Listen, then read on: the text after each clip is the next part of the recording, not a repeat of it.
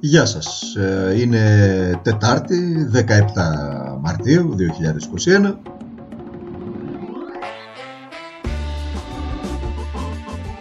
Το έτος που θα καταγραφεί στην παγκόσμια ιστορία ως έτος ε, πανδημίας της COVID-19. Τα έχουμε πει αυτά.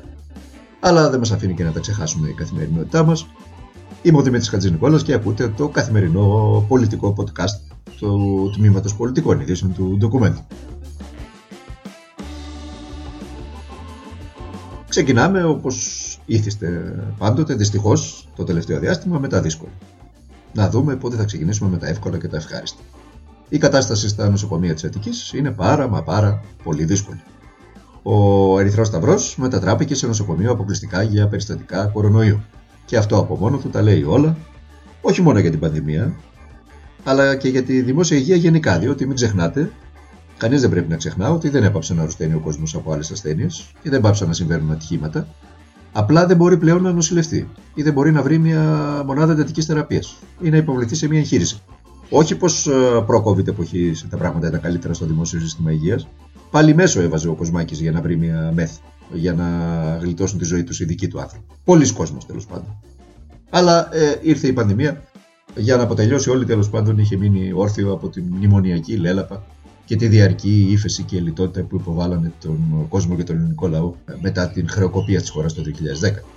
Ο Γενικός Γραμματέας της ΟΕΝΓΕ και νευροχειρούργος στο κρατικό νίκαια, ο κ. Παναγιώτης Παπα-Νικολάου, με ανάρτησή του στο Twitter, σημείωσε ότι πάνω από 120 ασθενείς είναι διασυλληνωμένοι σε φορητούς, αυτή τη στιγμή που μιλάμε, σε φορητούς αναπνευστήρες, σε λίστα αναμονής για εισαγωγή σε μονάδες εντατικής θεραπείας.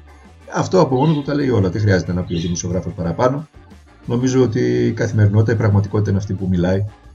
Ε, ό,τι και να λέμε εμείς οι δημοσιογράφοι, ό,τι και να λένε οι πολιτικοί, ό,τι και να λέει οποιοδήποτε εμπλέκεται σε αυτή τη μεγάλη περιπέτεια που βιώνουμε εδώ και ένα χρόνο. Τα ίδια μέτρα, καραντίνα, ε, ε καραντίνα ε, ε, και, και εμβολιασμοί όσο γίνεται περισσότερο. Άρα λέτε όχι Έχω στο κάνει άνοιγμα. μια πρόταση. Λέτε όχι στο άνοιγμα. Όχι στο άνοιγμα. Φυσικά στην κορυφή του κύματος το άνοιγμα αυτό είναι αυτοκτονία. Και αυτός που ακούσατε ήταν ο γιατρός ερευνητής, ο κ. Γιώργος Παυλάκης. Τον ακούσατε να αναρωτιέται στην ε, κορυφή της κρίσης ε, θα έχουμε άνοιγμα και να απαντάει και μόνος του ότι αυτό είναι αυτοκτονία. Γιατί όμως φτάσαμε εδώ, γιατί φτάσαμε σε αυτή την πολύ δύσκολη εξίσωση ένα χρόνο μετά την πρώτη πανδημία και έχοντας πλέον, μην το ξεχνάτε, και την εμπειρία αλλά και τον χρόνο να προχωρήσουμε σε διορθωτικές κινήσεις. Σε ό,τι τέλος πάντων διαπιστώσαμε ότι κάναμε λάθος. Διότι ουδής αλάθαστος. Είναι προφανές ότι πληρώνουμε πολύ ακριβά το άνοιξε κλίση από το περασμένο Νοέμβριο από το κρίση του συστήματος στην Θεσσαλονίκη και την κατάρρευσή του και τον μετεωρισμό μεταξύ της δημόσιας υγείας και του πολιτικού κόστους. Και δυστυχώς σήμερα η πολιτική ηγεσία στέλνει για μία ακόμη φορά λάθος μηνύματα στην κοινωνία για σταδιακή έξοδο από τα περιοριστικά μέτρα, για, σταδιακή, για σταδιακό άνοιγμα της αγοράς, πρώτα με τα, με τα κομμωτήρια, με τα μανικιούρ, πεντικιούρ και σιγά σιγά βλέποντας και κάνοντας.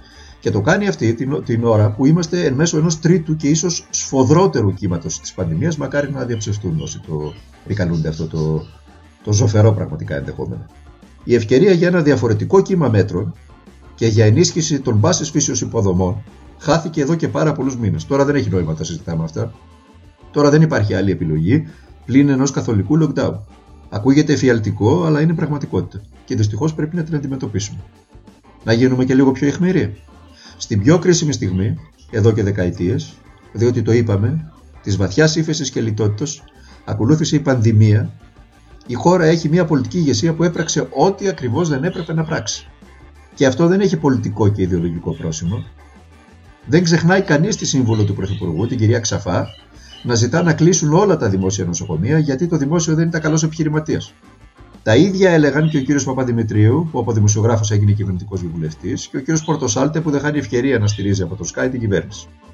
Δεν ξεχνάει κανείς τον Άδωνη Γεωργιάδη που έλεγε να απολύσει γιατρούς και να μην του το χρεώσουν, να το χρεώσουμε σε εκείνον για να μην του κλέψει τη δόξα ο κύριος Πολ Τόμσεν. Δεν ξεχνάει κανείς τον κύριο Πέτσα να λέει μόλις πριν από λίγους μήνες ότι αν άκουγαν τον ΣΥΡΙΖΑ και προχωρούσαν στη δημιουργία νέων μεθ, θα πετούσαν ένα σωρό λεφτά. Αλλά την Πυραιό, παρεμπιπτόντω σήμερα, μια χαρά την είναι, επανειδιωτικοποιούμε, χάνοντας ένα σκασμό εκατομμύρια ευρώ του ελληνικού λαού. Εκεί δεν πετάμε λεφτά. Εκεί δεν υπάρχει κανένα πρόβλημα. Πάμε τώρα και στα ελληνοτουρκικά.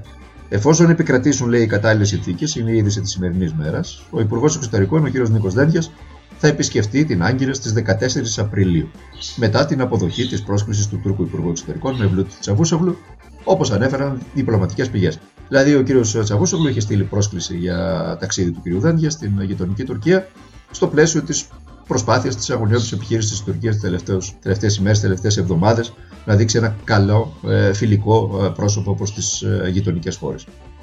Θα πραγματοποιήσουμε μια συνάντηση στο επίπεδο των Υπουργών Εξωτερικών την ερχόμενη περίοδο, δήλωσε ο κ. Τσαβούσογλου σε συνέντευξη τύπου στην Άγκυρ. Πιστεύουμε πως είναι ωφέλιμο να γίνουν αυτές οι συνομιλίες και στο επίπεδο των ηγετών. Έτσι, όταν ο Νίκος Δένδια έρθει στην Άγκυρα, θα συζητήσουμε, έβαλε και την ατζέντα ο κ.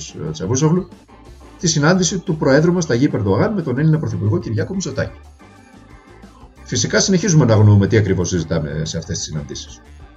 Αφού το πραγματικό θέμα κατ' εμάς είναι η ρύθμιση της αποκλειστικής οικονομικής ζώνης και της υφαλοκρηπίδας στο Αιγαίο και στη Νοτιοανατολική Μεσόγειο, ενώ η Τουρκία επιμένει να θέτει θέματα όπως για παράδειγμα η επιστροτικοποίηση των νησιών μας και η αλλαγή διεθνών συνθήκων. Έτσι.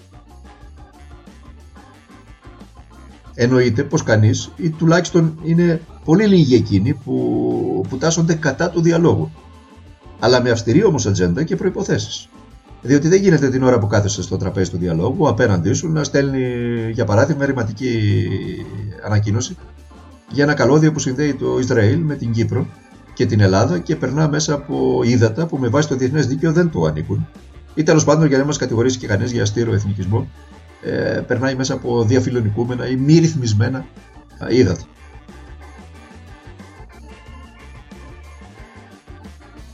Και μην ξεχνάτε βεβαίως ότι επίκειται τον ε, Απρίλιο, εκεί που θέλει να γίνει και η συνάντηση Ερδογάν ε, Μητσοτάκη και η πενταμερή για το Κυπριακό στην ε, Ελβετία για μία ακόμη φορά. Και μάλιστα όχι με το πλαίσιο που έχει καθοριστεί με σαφέστατο τρόπο τις τελευταίες δεκαετίες και με το πλαίσιο το οποίο ολοκληρώθηκε η συνάντηση στο Κρανμοντανά τα προηγούμενα χρόνια, δηλαδή αυτό της διζωνικής δικοινοτικής ομοσπονδίας αλλά με τη λύση των δύο ξεχωριστών κρατών η οποία βεβαίως ε, θα περνά μέσα από μια χαλαρή συνομοσπονδία, η οποία όχι μόνο δεν ε, θα αποτρέπει την δημιουργία δύο ξεχωριστών κρατών, αλλά μάλιστα θα βάζει την ε, Κυπριακή Δημοκρατία υπό την κυδαιμονία της Τουρκίας, ενός κράτους στον βορρά, το οποίο θα είναι φυσικά συνέχεια της Τουρκίας. Όχι μόνο δηλαδή δεν θα αποτρέπει τη δημιουργία δύο ξεχωριστών κρατών, αλλά θα δίνει δικαίωμα στο ένα εκ των δύο κρατών να μοιράζεται τον ενεργειακό πλούτο του άλλου κράτους. Στη συγκεκριμένη περίπτωση του κράτους του τουρκοκυπριακού ψευδοκράτους, να το πούμε έτσι, ε, το οποίο θα, έχει, θα διαμοιράζεται τα, τα, ενεργειακά ε, κοιτάσματα ε, στα ύδατα νοτιούς της Κύπρου.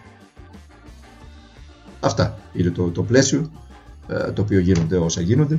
Να θυμίσουμε βεβαίως ότι περιμένουμε στις 25 Μαρτίου, έτσι, σε λίγες μέρες από τώρα, για την ακρίβεια, την, την, την μεθεπόμενη Πέμπτη, ε, ημέρα και του εορτασμού στην Ελλάδα των 200 ε, χρόνων την Επανάσταση του 1821, περιμένουμε και τη Σύνοδο Κορυφής της Ευρωπαϊκής Ένωσης.